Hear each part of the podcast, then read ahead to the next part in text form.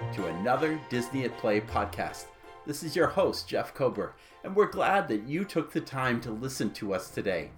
We started a new series uh, during this uh, period of, of pandemic where the entire world is, is at home, and we thought we would take each week to celebrate a theme park resort that we absolutely love. Last week we talked about why we love Shanghai Disney. Today we're going to talk about why we love the Hong Kong Disneyland Resort. And with me today we have our uh, my colleague and uh, friend David Zanola joining us. Uh, be sure as you listen to our podcast to check out our uh, notes page, which contains dozens of photos of the Hong Kong Disneyland Resort, so you have a better sense of the kinds of things that we're talking about as we go through. We'll also have links to some additional articles and podcasts, as well as videos from our YouTube channel of the Hong Kong Disneyland Resort and of several attractions there. So, without further ado, let's get started. So let me bring aboard David Zanola. Good to have you back, my friend. How are you doing today?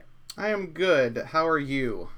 I'm well, you know, all the craziness of Yeah. what it's like, and um, and I think that's why we're doing these podcasts is to kind of escape.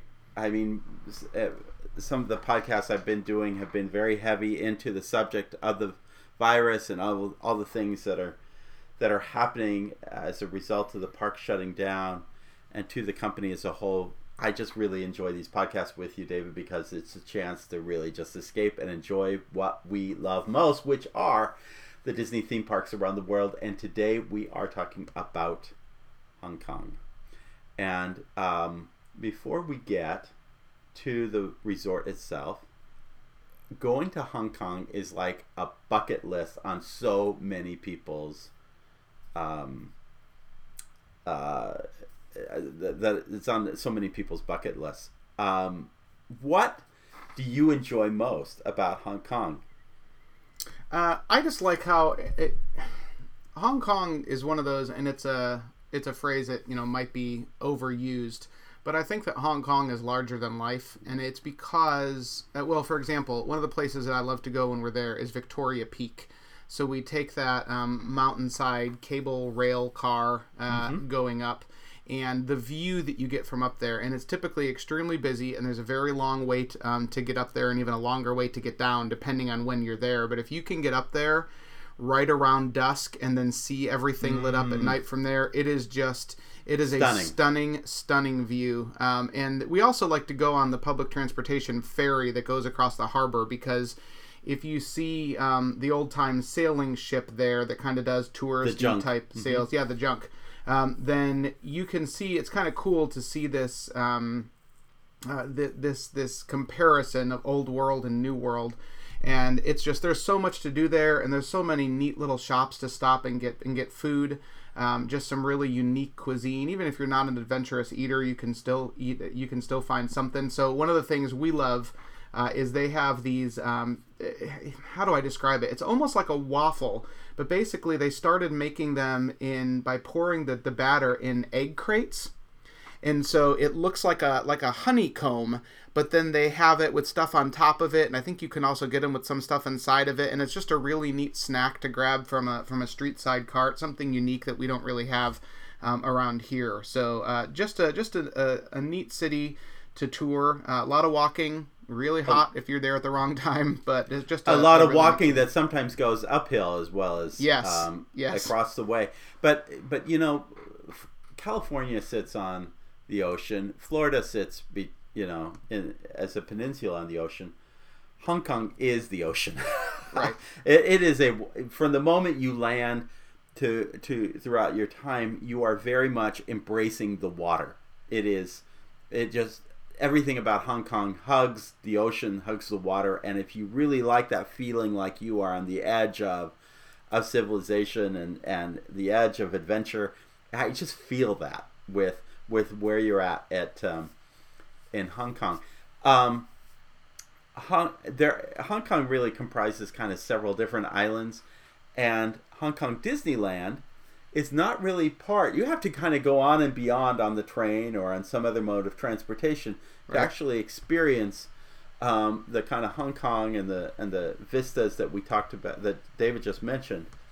Um, but if you're going to Hong Kong Disney Resort, the cool thing about that is sitting on Lantau Island, it shares the same island as the international airport and a very amazing, uh, huge uh, international airport. Um, it's it's easy to get uh, flights uh, in and out of there. Lots of options and choices, and um, and I have actually stayed, and it's only about fifteen minutes away from uh, from the Disney Resort, fifteen twenty by taxi. There is also a train that takes from the airport to Hong Kong, and then there's a stopping point where you take a spur, which has a uniquely designed Disney train interior wise into the property itself. I think in, when you have luggage, it's just easier to take those taxis because they're just always available. Yeah. Um, and I have stayed at the Marriott. Um, I have stayed at way too many Marriotts, but I've stayed at the Marriott and um, at the airport, and that's kind of if you want to do that and you've got Marriott points and you want to come to and from the hotel or the resort that way, you can. But my preference is to stay at uh, at the resort, at one of the three resort hotels in Hong Kong, and I got to tell you, I think that's kind of the best part of the stay in some ways. Are these resort hotels, um, which is um, the Hong Kong Disneyland Hotel and uh, a uh, Hollywood um, themed hotel, and then an adventure hotel uh, as well. Um, tell me, tell me your thoughts on all this, David.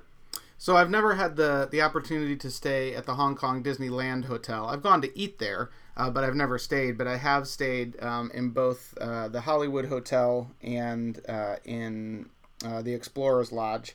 I love the Explorers Lodge. So, for those of you that have never been, the best way to describe the Explorers Lodge is to kind of imagine a mashup between Disney's Wilderness Lodge uh, in Orlando combined with Animal Kingdom Lodge in Orlando. Um, a little bit of the Grand Californian, uh, and then maybe if you've had the opportunity to go to Alani, Uh, I think you can Aulani, see some yeah. similarities there as well. It's just a really nice, spacious resort. Uh, the the interesting thing is is that there's not. Um, it doesn't ever seem to be full, and I know Hong Kong Disneyland has really struggled with attendance over the you know past decade or so, um, but it doesn't seem like you ever have problems getting a room unless there's a festival or something large going on. Uh, and the cool thing is, and I don't know if we're going to talk about this a bit later, but uh, the, Hong Kong Disneyland is not open for an extremely long period of time during the day, like you would experience at the U.S. parks. It typically opens between 10 and 10:30 in the morning, and then is closed by 8 o'clock. And so you can easily get up in the morning, go downstairs and have breakfast, and then explore your hotel a little bit. Or you can get in on an early morning flight. And a lot of times, flights from the States might get in at 4 or 5 in the morning. And then you can drop your stuff off and still hit the park that day. Or if you're going to Orlando, saying you're going to land at, you know, 6 or 7 o'clock in the morning, Florida time, and then get to the hotel and then go to the park, the park's already going to be open. Um, so that's a, a real nice. But we love the Explorers Lodge. I've stayed there on my last two trips. is That's where we'll go next time. Yeah. It is beautiful, and and frankly, um, the the uh, Hong Kong Disneyland Hotel is beautiful too. It is kind of a smaller version of the Grand Floridian, very Victorian, has all of the that kind of thematic detail. Um, I'm humored by the restaurant um, at the Hong Kong Disneyland Hotel because it uh, it is so reminiscent of what you're going to experience at um, at the uh, um, on the Disney Cruise Line. It's called the Enchanted Garden restaurant, and so it's it's kind of reminiscent of the of the of the restaurant you kind of get at um, the Enchanted Garden on the Dream and the uh, the Fantasy. Yeah. Um, See, that's actually not my favorite restaurant at that hotel. My favorite no, it's not my favorite the- either, but is it the- is. But it is interesting that it kind of has that that look Yes. and feel. Um, Yep. Tell me, tell me about your favorite restaurant. So we really like the Crystal Lotus. yeah, Uh, so the Crystal Lotus is the place where if you just go on uh, right now onto Google and Google um, Hong Kong Disneyland dim sum, uh, you will see the little So um, you know cute. dough buns, a dim sum, but they are specially made in the shapes of Disney characters. So you can get um, Duffy Bear and ShellieMay, which are really big over in the Asian parks. You can get ones that look like the Green Aliens.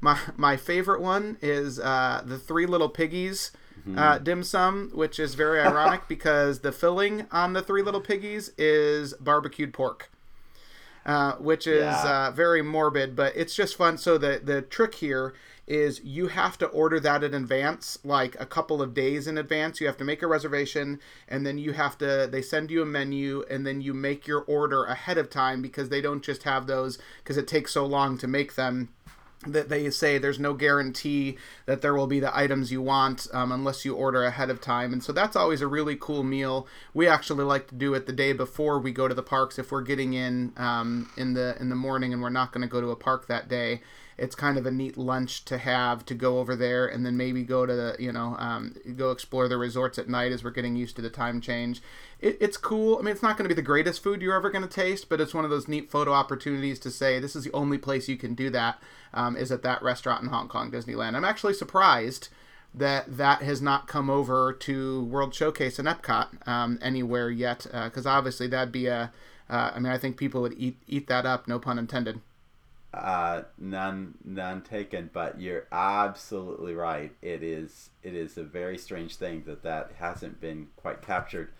Um, I love, yeah, that is very cute. We'll include a picture of it in the show notes page. Um, I have stayed at the Hollywood Hotel, and I think, like all the other hotels, I just um, the so you have to understand that Hong Kong sits um, in a very hot and humid environment, and my trips have always been incredibly. Um, it's just very very hot um, when I've been there, and and difficult to. But and by the way, you can walk. There are pedestrian paths that will walk you and take you to the front of the park but I would not recommend that. I would recommend you take the shuttle, which happens very consistently, and and uh, you know just get there a few minutes early. You should be fine. Um, I really highly recommend the shuttles that take you Yeah. to and from, and I highly recommend, even though David has talked about the fact that the hours are shorter. Uh, it would be better to spend two days in the park and take a big break in the middle of the day Yeah. than to try to do it all in one day. I'm not saying that Hong Kong couldn't be done. Hong Kong Disneyland couldn't be done in a day. Oh, it could be. Uh, that's the downside of Hong Kong Disneyland. But do you want to do that?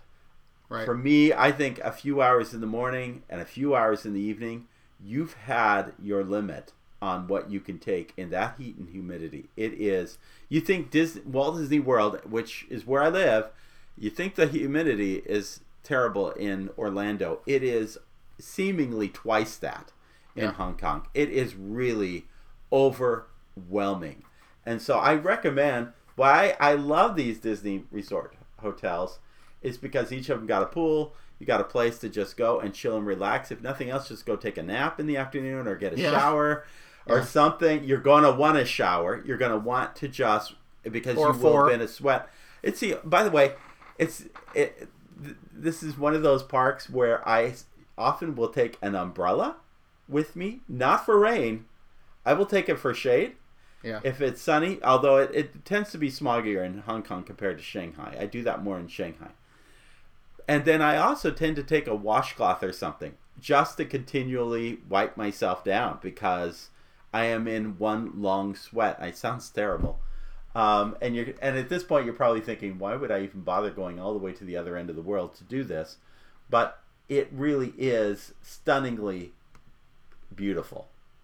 Yeah. No, it absolutely is. That's correct. And if I were going to take a walk, where I would take the walk is if you're staying at one of the hotels and you're interested in going doing the dim sum or going over to the Chef Mickey's at Hollywood or wherever you want to go, try another hotel and take a walk along the waterfront, which Mm. is just beautiful along there. There's a path along there, and um, and you get to see you get to see um, stop between the resorts in that way. I think you can also take a shuttle um, uh, between the two, but um, but that's how I might enjoy that. Anything else about the resorts that we haven't covered? Each No, I think- beautifully themed. They're great hotels to stay in. Yeah, I think And- that's a good tip. Um, I mean, you also get you know a couple of perks. You do get a couple of extra fast passes staying in the resort. Now, I don't know that that in Hong Kong Disneyland. Honestly, I probably have stacks of them sitting in my souvenir boxes because I don't know that I've ever used those paper fast passes. Um, but it's a neat perk, especially if you're going at busy time. And I just like being so close. Uh, and just taking their transportation in because really it's not an easy place to get to. I, I think what you said is dead on. We we made the same mistake one year where we said, "Oh, we're going to go to the Crystal Lotus for lunch and take a break from the park that day," and it said there was a walking path, and we went, "Ah, instead of walking out to the bus stop, let's just go here." And oh my word, I was regretting it about halfway in, and there's no way to turn back at that point, and it was just. I mean, it, it- you were just disgusting by the time you got in there, and then you had to sit on those vinyl seats, and you're like, I really don't feel like eating anything, but you had already ordered it because you have to pre-order the Disney dim sum, and so yeah, absolutely take those shuttles whenever you can. You are very rarely going to wait a long time, and the cool thing is, is in Hong Kong, um, in the lines for the buses for their shuttles, they have those, um, they have the seats that fold down. So if you're waiting, they're basically drop down seats, almost like stadium seats, uh, you know, that you would sit in in a, in a baseball stadium. And if you're waiting, you can pull that down and you can sit instead of having to stand like you sometimes do at some of the. I remember standing in Animal Kingdom for what seemed like 17 hours waiting on a bus, and it was just awful. Uh, and so in Hong Kong, at least you have those seats, so it's better than having to stand. So yeah, and let me also say one more thing about the hotels, and then we'll move on. Uh, David kind of alluded to it. Price wise, they are probably some of the best values Mhm. in a hotel, unless there's a concert going on, which was the case when I was there last. There was a big concert going on that they were doing out in the parking lot.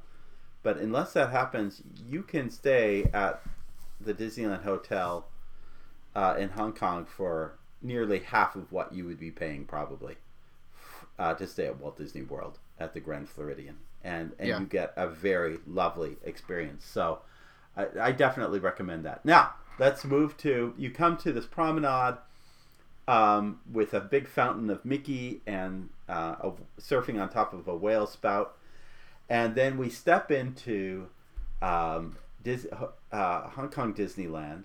The train station is right there. It looks just like it does at Disneyland in California. It is the same train station. It looks identical. You have the floral Mickey. There's just one big difference. There's a mountain range behind it. Yeah. And it's it's so jarringly different. And um, and yet it's also very familiar. And um, and then we step into Main Street and we look down the street and we see Sleeping Beauty Castle, which is being remodeled. We'll talk about that in a second. But behind it is this mountain. and you're going, this looks familiar, but it looks completely different. The mountain is gr- is green and lush and beautiful, and it actually provides a great backdrop to Yeah. this park, which just underscores the fact that because it's so hot and humid there, the greenery, the the shrubbery, the flowers, everything that is horticulturally done is magnificent. It they this park is more beautiful horticulturally than I think any other park. Um, so that's one of the very cool things. But Main Street USA, uh, impressions, thoughts. Is there something you love to do when you're on Main Street USA? Well, my two sons love to go in and meet Duffy, and I have no earthly idea why. Um, but they, I, I think it's because it's just unique. Here's what I love about Main Street, and this is going to sound, I don't know, I, I, I guess I don't know how it's going to sound. You can tell me. I love that it's never really disgustingly crowded. Uh, and I think if you go on Main Street in Orlando or in California, they're almost always going to be busy. And so it feels a lot like I've got it to myself. Um, and, and I don't, obviously. There are people there.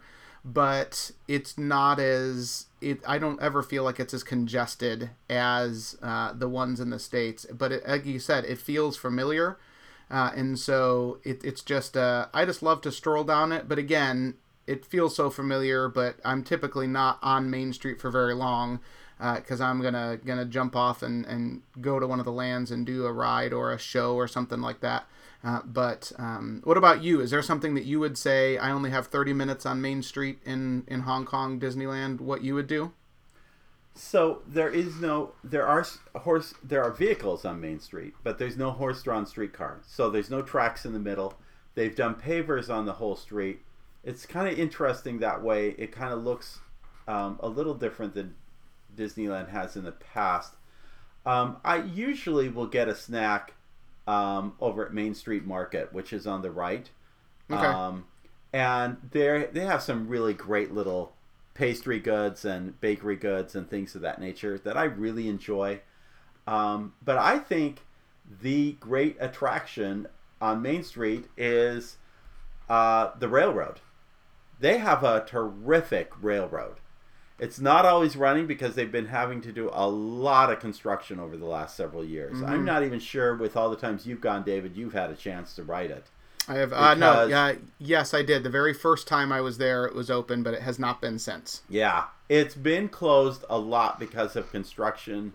Uh, more recently in Tomorrowland, um, but now in Fantasyland, it's closed um, because of construction going on in the new Frozen area. Um, so, but it's it's really wonderful. And what they decided to do was when they built the park, they were intentional about making it small and intimate. But they realized they would want to add on. Usually, you build the the way Walt Disney World built it is they built the train tracks so far out to create this huge circumference that they still had lots of space to add things like Big Thunder Mountain and and and other attractions inside of it. Here at Hong Kong, they just said, you know what? We're going to put um, tunnels under the tracks or you know crossover points, and and we're building out above outside the berm of the train tracks. But um, when you're on the train, I love how it goes through Adventureland because it really kind of cuts through the jungle. You're in the middle of it. You see the animals of the Jungle Cruise, things of that nature. It just kind of it's like it's in the middle of the park, cutting through it, it cuts through Small World. Small World's outside the berm there. It just kind of comes through all of it. So, if you can, I love the Walt Disney World Railroad for that. Have you tried the Plaza uh, Inn restaurant? Yes, um, I ate there. Although the day that I ate there, it was it might it may have been the first day that I was there one year, and it was really my since that's typically where we start. This is going to sound odd, and this is going to sound I don't know, um, like I'm a little bit of a baby. But it takes me a while for my stomach to kind of get used to a different meal schedule. And yeah. uh, on a, if you've never taken a long haul flight that's 13 hours or so, and we always typically have to connect in in Japan, um, that they feed you all the time on those flights, and so I'm never hungry when I first get down. And so I, the time I went, it was just at a time where typically would have been overnight for me, right? Because if it's five if it's 5 or 6 p.m. there, it would have just it would have been pretty much super early in the morning in the states. And so my stomach just wasn't ready, so I didn't eat a lot. So unfortunately, I can't talk about the food. So, um, uh, it is Asian cuisine, it, but it has this Victorian exterior. It is probably the closest thing you're going to get to more of an authentic uh, Chinese dining experience uh, as a whole. So if you are looking for that while you're at the park, that's the place to go. Um, I want to move right if we can. I'd like to go counterclockwise and start in Tomorrowland. Okay. Um, and uh, tell us, David, um, when you're in Tomorrowland, what is it that you love most? Well, what I love most because I'm actually there more than I am in Disneyland uh, now, actually, Disneyland is removing theirs, but uh, my family loves the Star Wars layover of Space Mountain, uh, and mm. so um, Hyperspace Mountain. Yeah, they they you know they have the there's a big Millennium Falcon like sculpture kind of walking in, uh, walking into Tomorrowland. Um, I I do not actually mind. Uh, there's a quick service location there. Um, it's it's their Cosmic Rays, uh, and it's actually not bad. Um, there's actually two of them. There's the Starlight, yeah, Yeah. Starliner Diner, and then the Comic Cafe. Yep. Um, but it's kind of a nice because we typically go clockwise, so we'll start on the left side of the park. So we will often end up in Tomorrowland around mealtime, um, and I don't mind it at all. I mean, again, it's not very busy. There's really not a lot attraction wise to do. Um, and so it's nice to be able to just go and sit and kind of hang out and take a break uh, there during the middle of the day. And there was the, my last trip, my middle son went with me, and he's a huge Star Wars junkie. So I think that I sat and just was cool and was answering emails on my phone in the shade, and he probably rode Space Mountain 10 times on his own. Um, because again, lines are not really something you have to deal with, especially later in the day in Hong Kong Disneyland. And so he was in heaven. I um I love I, I I have a preference towards Space Mountain at Disneyland to compared to the one at Walt Disney World. And this Space Mountain is the same layout track wise. The interior of the boarding area is so strange to me, but does the interior remind you of something maybe you haven't you don't remember what the interior looks like, but the interior reminds me of the center of the atrium at Disney Quest. It has these Oh, the I guess I never thought about that. look that. and feel, and so when I step in it, I think, "Oh, this feels like Disney Quest. It doesn't feel like Space Mountain. It feels like Disney Quest to me," and so it's a very bizarre feeling every time I go there. It doesn't. It doesn't. I don't enjoy it as much as Disneyland. Conversely, one of the things that they have really focused on in this Tomorrowland is a big Marvel overlay. And if you Yes. love Marvel, you are going to love Hong Kong Disneyland because their two signature attractions there, Ant Man and the Wasp Nano Battle, um, as well as Iron Man Experience, are currently two attractions you can't get anywhere else in the Right. universe. And I think they're both great attractions. Um, tell us, tell me, tell me, uh, describe both if you want, and tell me what your preference is. Well, so the interesting thing to help you know, make utilize common experiences to help people that have never been understand is they're both redesigned rides of on the shelves of former attractions, right? So uh, the Iron Man experience used to be Star Tours. No, actually, no, that's it not wasn't? true. It wasn't? No, it it was built out of it was built from the ground up for Iron Man. There was no Star Star Tours. Same. I, I'm sorry, but same- it is the same ride, same system. you are right. Okay, It's the same okay. ride system as that and Body Wars. Okay, Um, so same ride system, and then uh, Ant Man is basically a souped up version of Buzz Lightyear. Yeah. In fact, Um, it was former Buzz Lightyear. Okay, So okay. so when I so when I saw that happen because I was there when it was under construction, and then here was Buzz Lightyear, and it was just like the Buzz Lightyear at Disneyland. There was just nothing too really interesting about it. Um, so when they said they were moving it to Ant Man, I thought, well, really, are you making it any better? But I think it's a lot better, don't you? Oh yeah, it's an absolute. I mean, we did it now. So here's the one thing: is I will actually say, I've said up to this point that you really don't have to deal with lines in Hong Kong Disneyland. I think that's the exception. Um, I it was it seemed to be now we were there. The last time I was there was May late May of 2019. And I think it had just opened in maybe March or April, and so it, it was fairly busy. Uh, I don't know if it's still it. Well, I mean, now they're closed, but I mean, I, I don't know that in the future it will continue to be that busy. But that is a that is a fun ride, and they have the original cast in that ride as well. So Paul Rudd and Evangeline Lilly um, are in that as well. Uh, you know, making making video appearances, and it's just it's really fun, and it's one of those that spoils you because then you get to Orlando and you go on the Buzz Lightyear Space Ranger spin in Tomorrowland, and you say, "Oh, Ugh. they could do so much more with this if they just spent Ah. you know a little a little of money." And again, I know that's that's a that's a spoiled view, but it's one of those rides, kind of like kind of like Pirates, although I still love the original Pirates as well. But you go on something like that and say, "Oh, they could do so much more. Why don't they?" Uh, so it's a it's an absolute blast. Um, yeah, no, same thing happened to me when I was there last year. It was busy, busy, and and that that ride does accommodate a lot of people at any Yeah. given moment. Um, it swallows up a lot of people. Less busy was the Iron Man experience, but um, but I loved it. I absolutely loved it. I loved how the entrance areas had had they had arranged um, the. I loved the queue. I loved how it opened up into the bay where you entered each of the uh, vehicles. I love the ride itself. There is a special guest we will not share on this podcast, but a special guest that shows up in the pre-show. So go to our vi- go to our notes page, and we'll show you that pre-show video, and you'll see who the special guest is. I loved this uh, attraction. I thought, and and by the way, if you don't have time to make it to Hong Kong, guess what? You get to see it in the movie.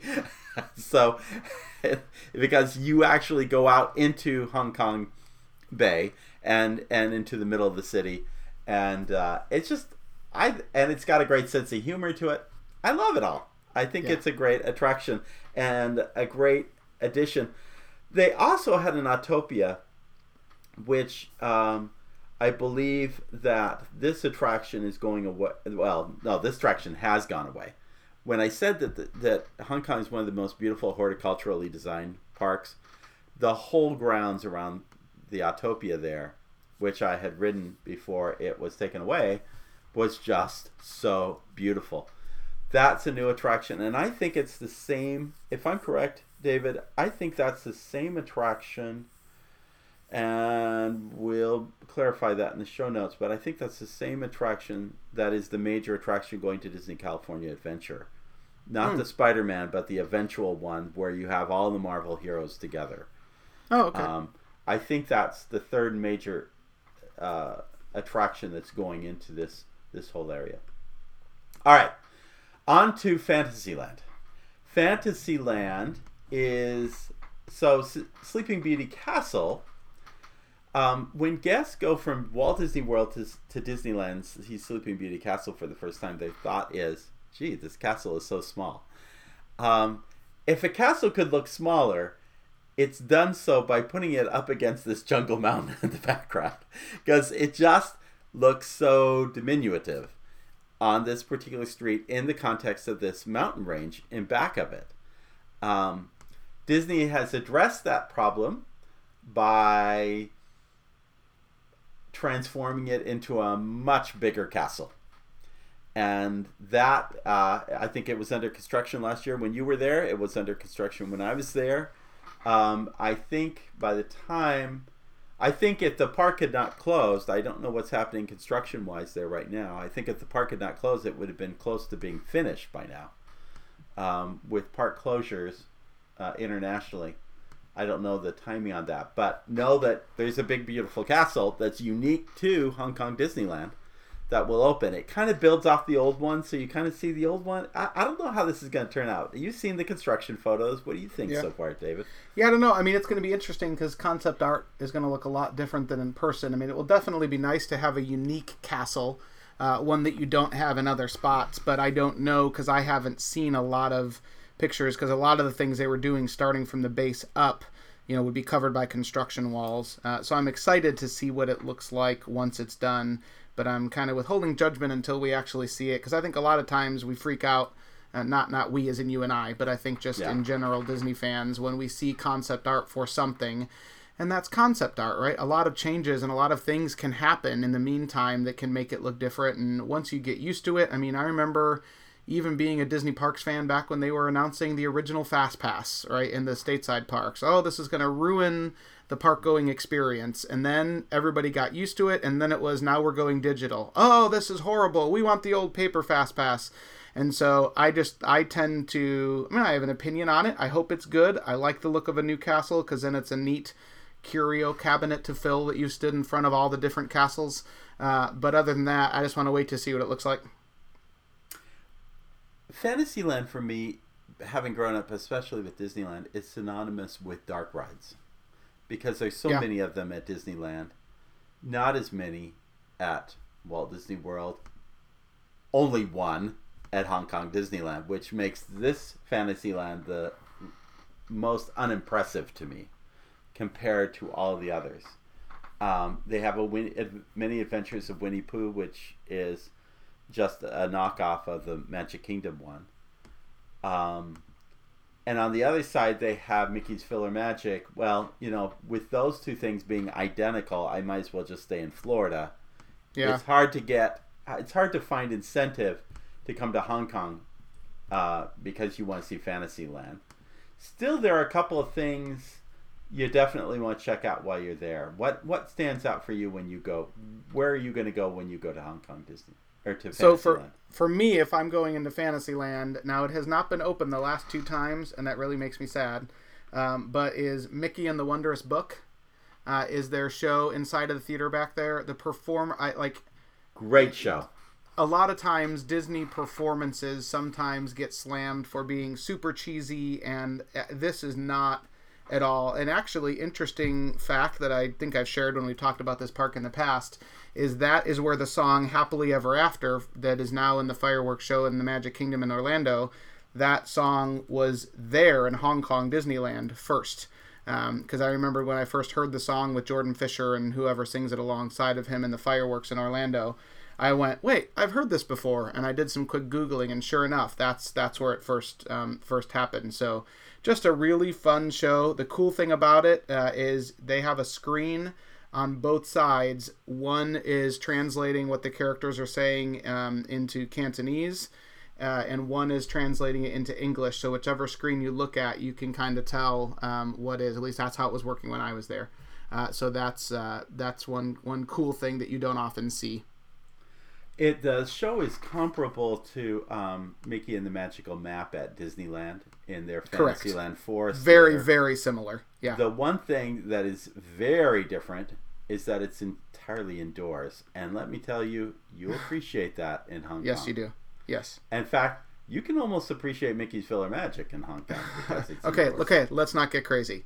Let's let's let's slow down. I mean, I guess just for the purpose of a nap, I, I you know, I suppose. Yes.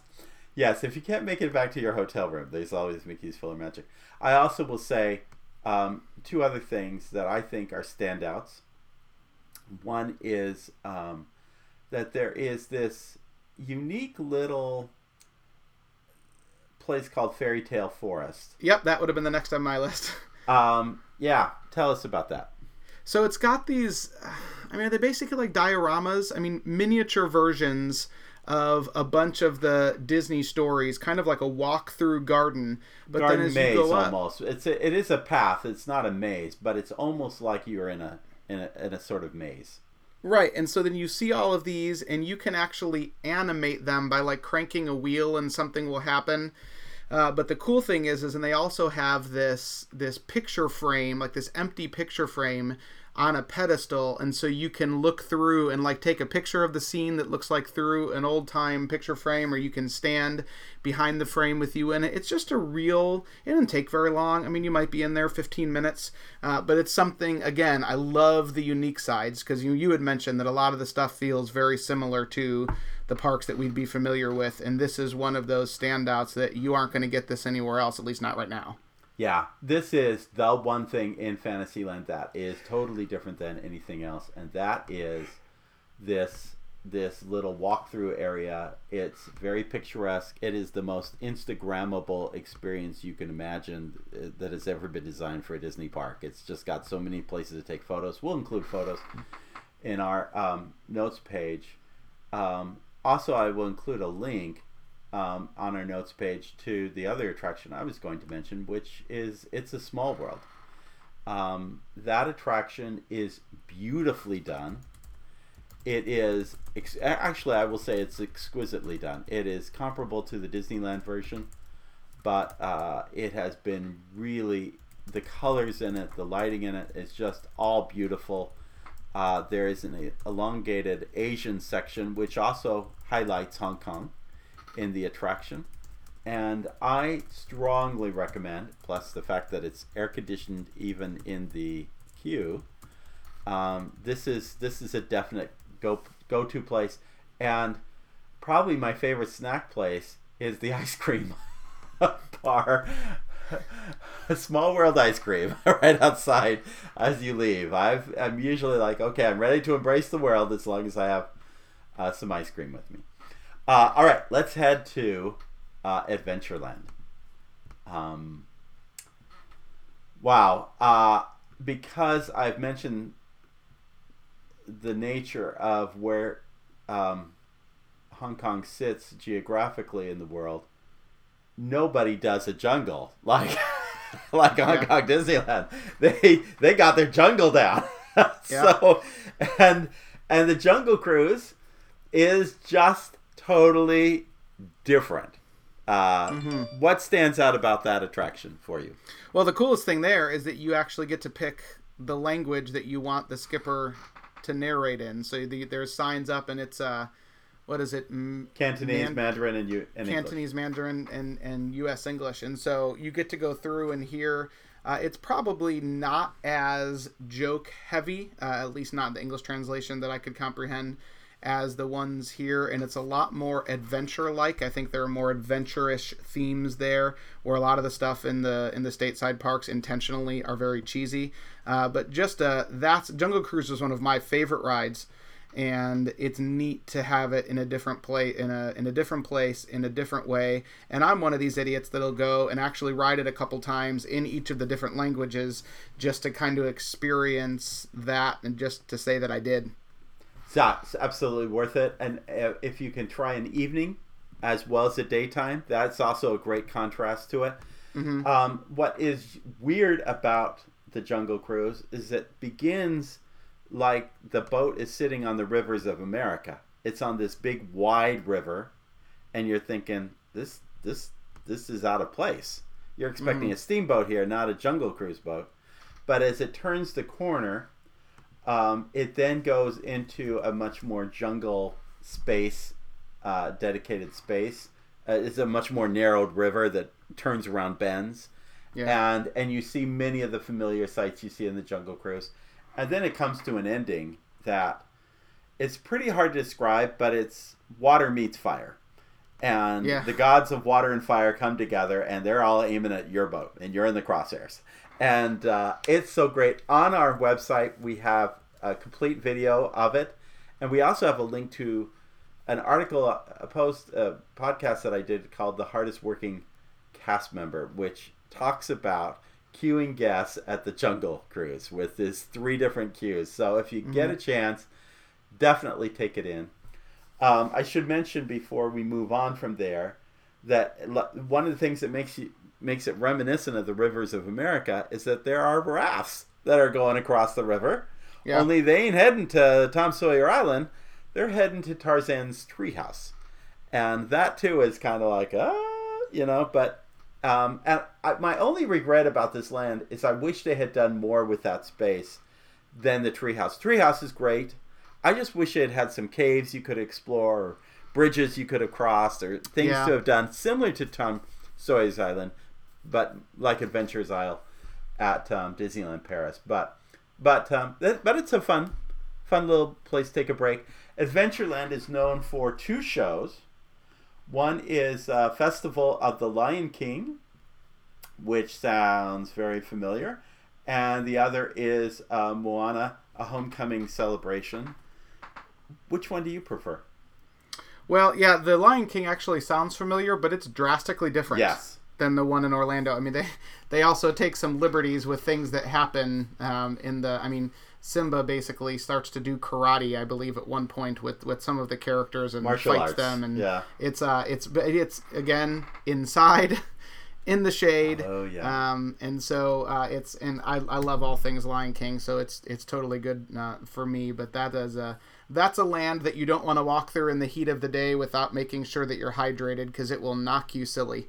Uh, and so that's a place where oh good, let's go catch a show. And actually, if you stay at a Disney Hong Kong Disneyland official resort, they will give you an, a guaranteed show time to be able to see uh, the Festival of the Lion King. So that's nice that you don't have to worry about waits and you just basically tell them what time you want to see it. And if you miss that show, go up to the front desk that night and they'll help you schedule it for the next day. It's it's not a problem at all.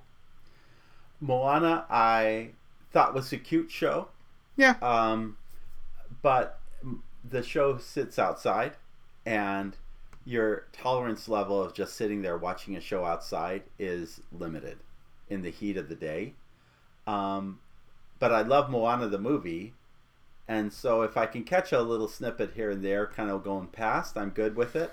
But to but to dedicate time to go getting a seat, you know, lining up, getting a seat, waiting, then watching the show, that could be mm-hmm. 45 to 50 minutes of total time, even though the show's only 20 minutes maybe.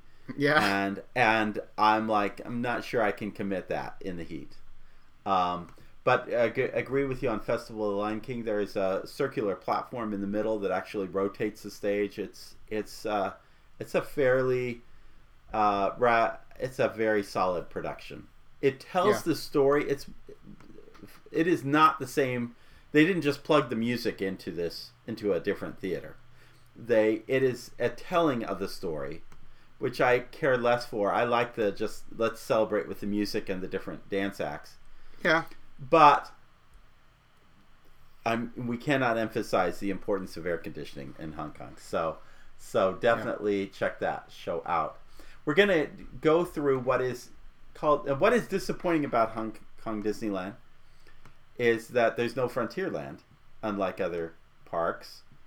Um, but there is this thing called the Outer Rim, and I want to start, if I can. I, I I want to start with Toy Story Land. It's connected to Fantasyland. Um, and, you know, we didn't do a really good job plugging Toy Story Land last week for Shanghai Disneyland. Don't expect us to do a whole lot more. we have a better Toy Story Land, to be honest. Oh yeah. At, it, it, it, and theirs would be dramatically improved if they had if they would just attach a Midway Mania, which right. would allow people to go inside, if nothing else. Right. Right.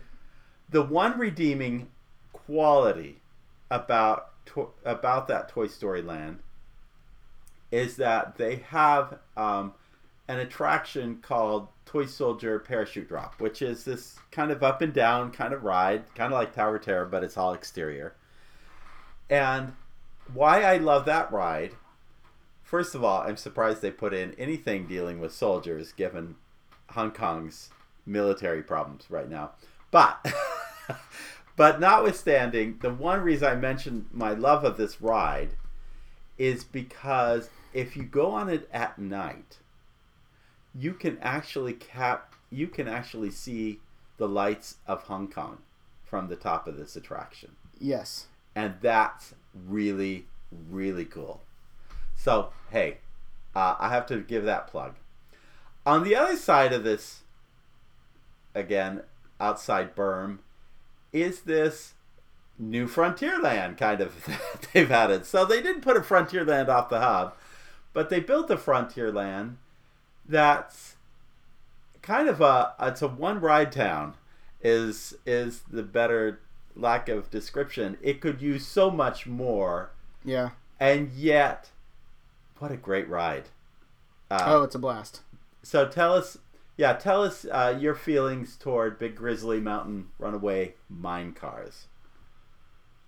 So it's kind of a kind of a mix between Rock and Roller Coaster, Expedition Everest, and Big Thunder Mountain, right? Uh, I mean, was that maybe a good way? Yeah. A good way to describe well, it. Well, I is... would. I, you said Rocky Roller Coaster. I would say Expedition Everest and Big Thunder well, Mountain. Yes, because it goes back certain... and well, it, because well, but you, are right. There's a catapult aspect right. to this. Right. Right. So it's probably yeah, all it. three. It's probably all three attractions because you also have this going backwards uh-huh, uh-huh. experience on the attraction. It does it all. That that that they do a really good job.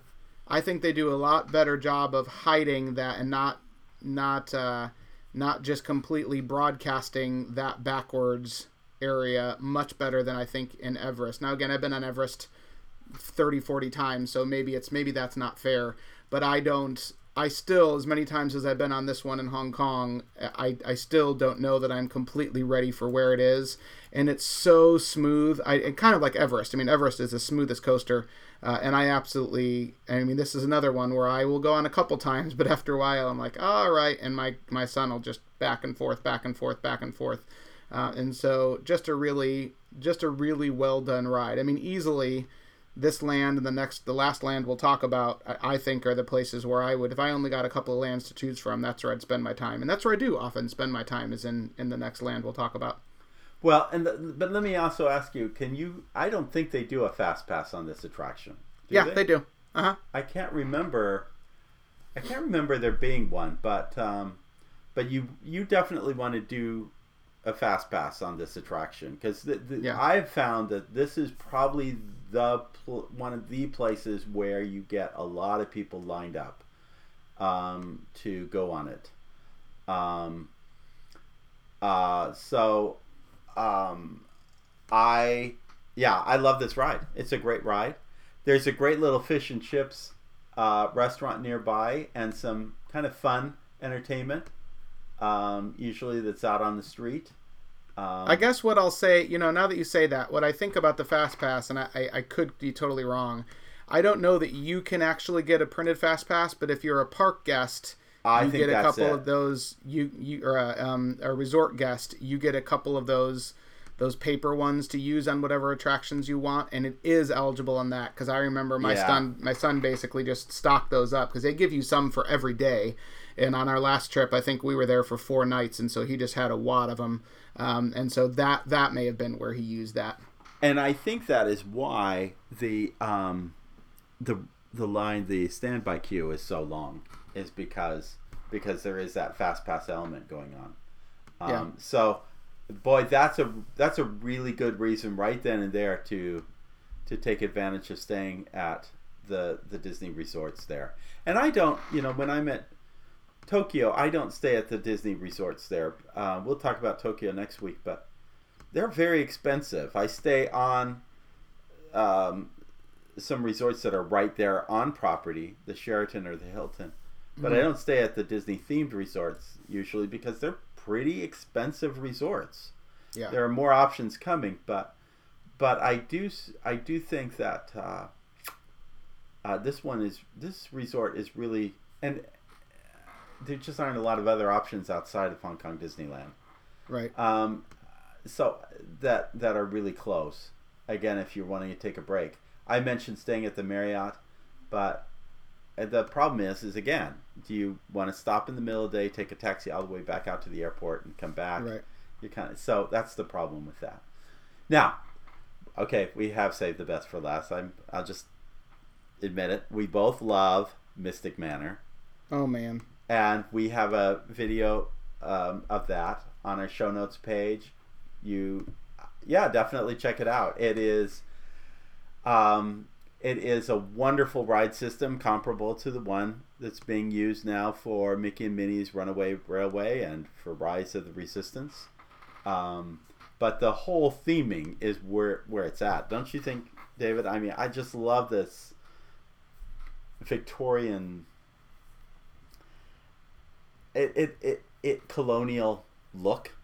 Yeah, no, it's um, a it's a blast. I mean, it's well, and it's got a bunch of the tie-ins of the the Society of Explorers and Adventurers. Yes, there, so you can see. We'll talk about um, uh, Harrison Hightower, uh, who's the the character that the the Tower of Terror attraction in Tokyo Disney Sea revolves around. He's in there.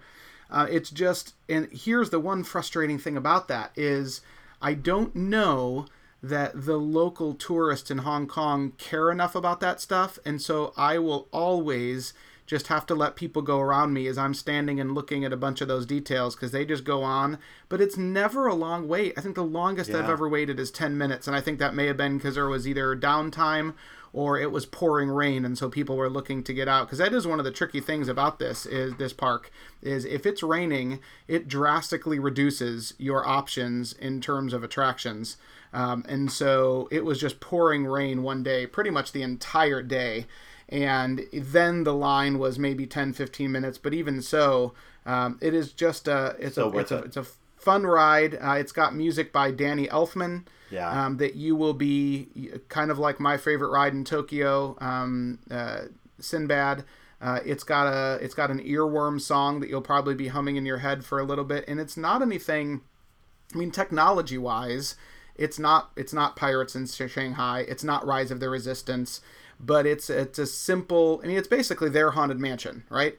But it's Uh, their haunted would say- mansion with just some really cool details. And I would say that the haunted, in my view, if I had never been on the haunted mansion and I went on both for the first time, I would put the haunted mansion above this, because there is so much to the haunted mansion compared to what's at Mystic Manor. I don't know if you agree or disagree on this, David, but Well, and but um, but yeah, but no, for I- those of us who have done the haunted mansion at least four or five hundred times. Mystic Yeah. Manor is just so fresh and so unique Yes. and so different. Yes, I think yeah, I think that's fair. I mean, if I was to go every year for the next 20 years, my mind would obviously potentially change, but since I've been on Haunted Mansion so much, I mean, on my last trip, I think one night I went, to an after hours event and I didn't feel like doing roller coasters, and so I'm the nerd who went on Haunted Mansion 5 times. Um, so it's one of my my favorite classic attractions. But the cool thing about Mystic Manor, kind of like the new Mickey and Minnie's Runaway Railway, is you get a slightly different experience depending on which of the four cars you get on. Uh, because you all you go through mostly the same area. There's one part where you split off, but you get to see different things up close, and you get different perspectives on things. And I love that because then it's a, ooh, well, we were in the last one. Can we have the front car? Can we have Yeah. this car? And so Even more so uh, than Mickey and Minnie's Runaway Railway. Oh, yes, absolutely. Even more so. Absolutely. So- You'll think, oh Yeah. my gosh, I didn't see that in the last one. Because it Right. does divide up in very different ways. Um, and and both attractions have a storm scene, but let me tell you, nobody does. Nobody does a cyclone like Mystic Manor. It's just No. very crazy how its ending comes, and it's Agreed. very cool.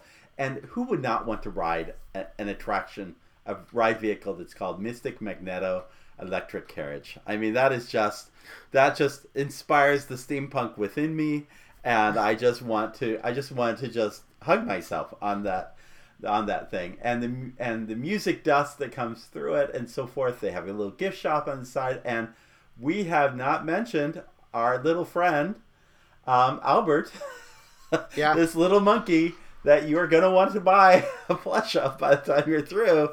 Everybody you know uh, we could have a long conversation between which is better albert or um, our tiger friend at uh, at sinbad's uh, storybook uh, voyage.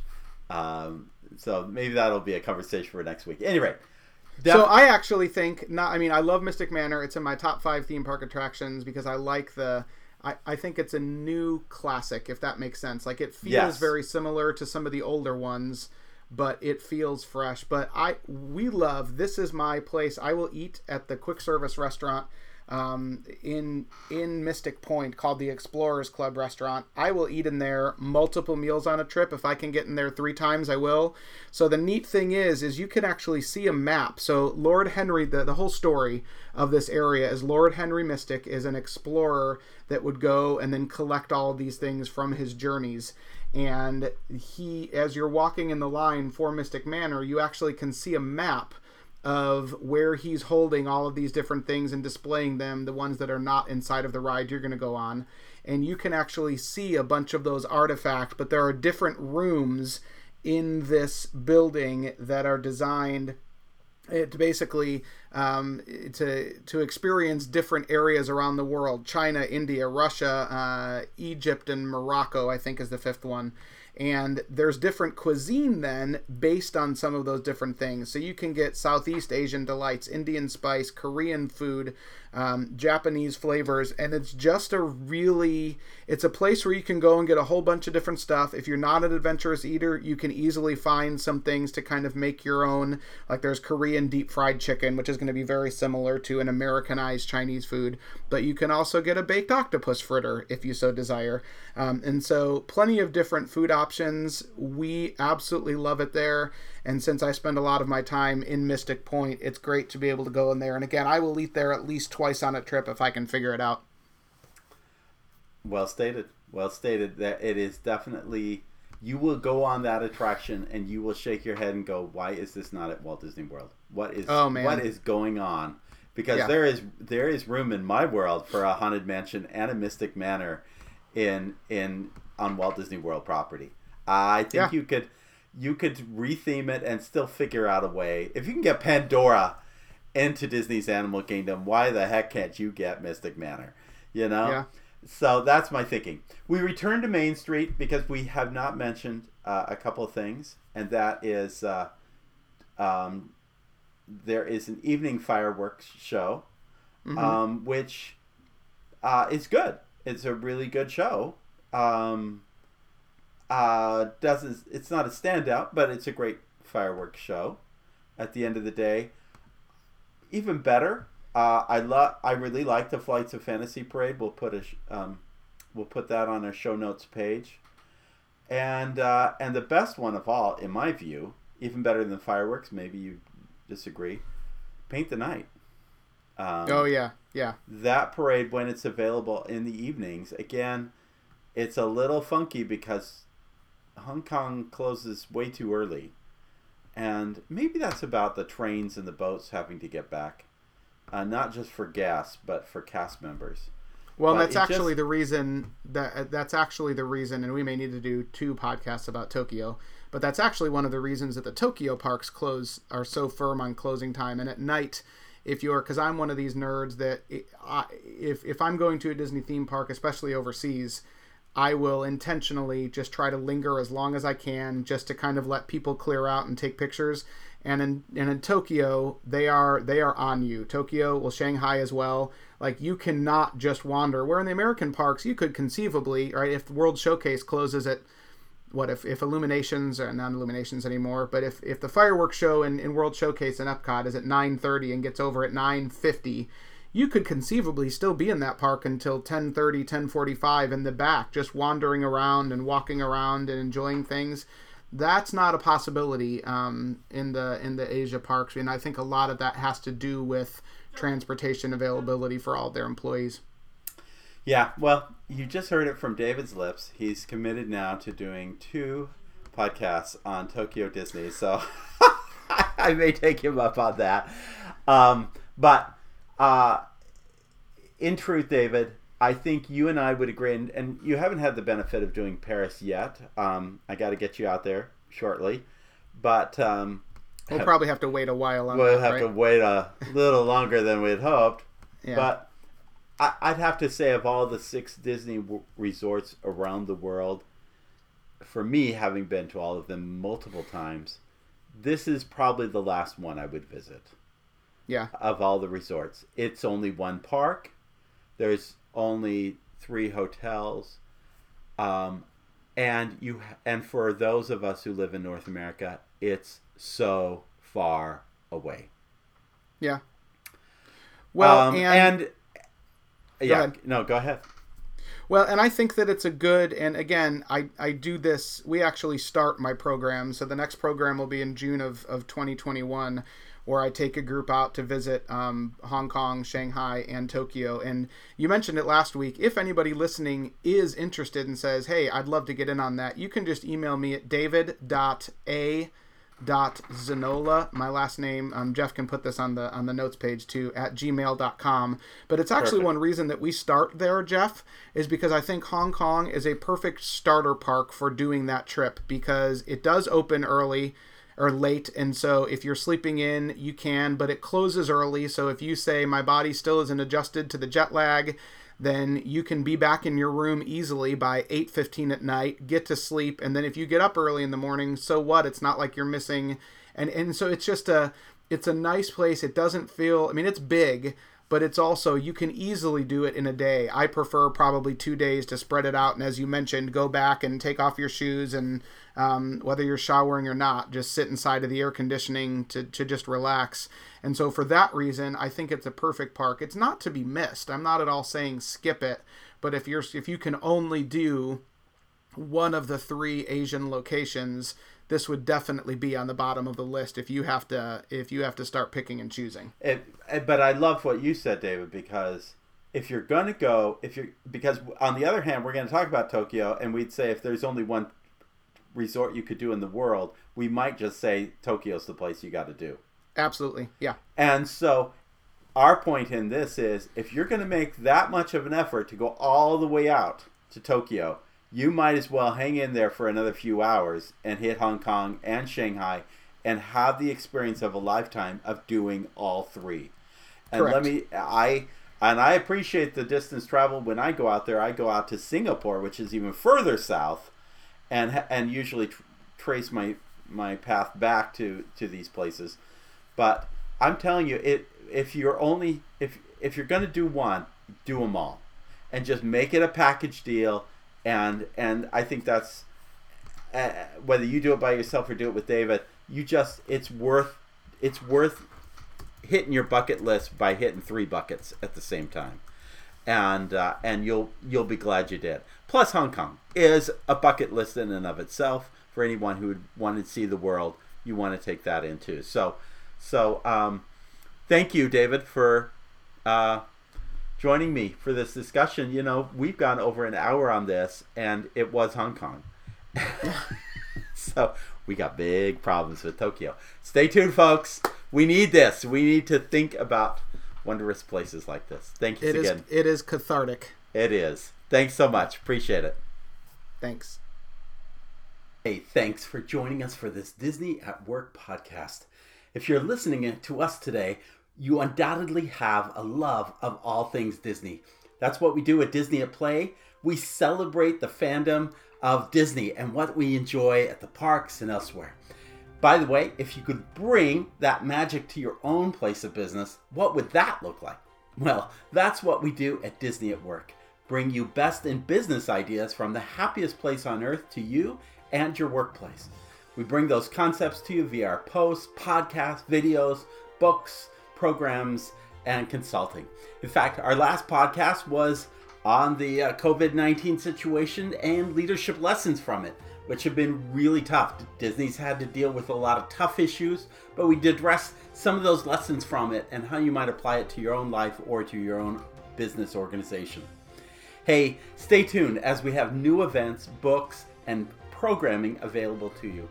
If you want to know more about Disney at Play and Disney at Work offerings, would you do us a favor? Subscribe by signing up to receive our newsletters.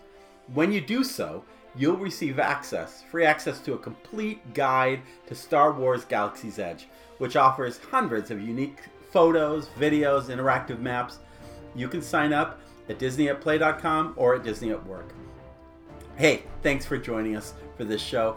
We appreciate you taking the time to listen, and we really appreciate those who also will take a moment to just share this podcast with others uh, like it. Um, it's great when you can go over to iTunes and just give us a good rating or a nice little review. It helps us to get in front of more people and share the ideas and concepts and and uh, fun that we have here at Disney at Play and Disney at Work. Finally, in the words of Sindbad's storybook voyage, that would be episode 37, check it out, be sure to follow the compass of your heart.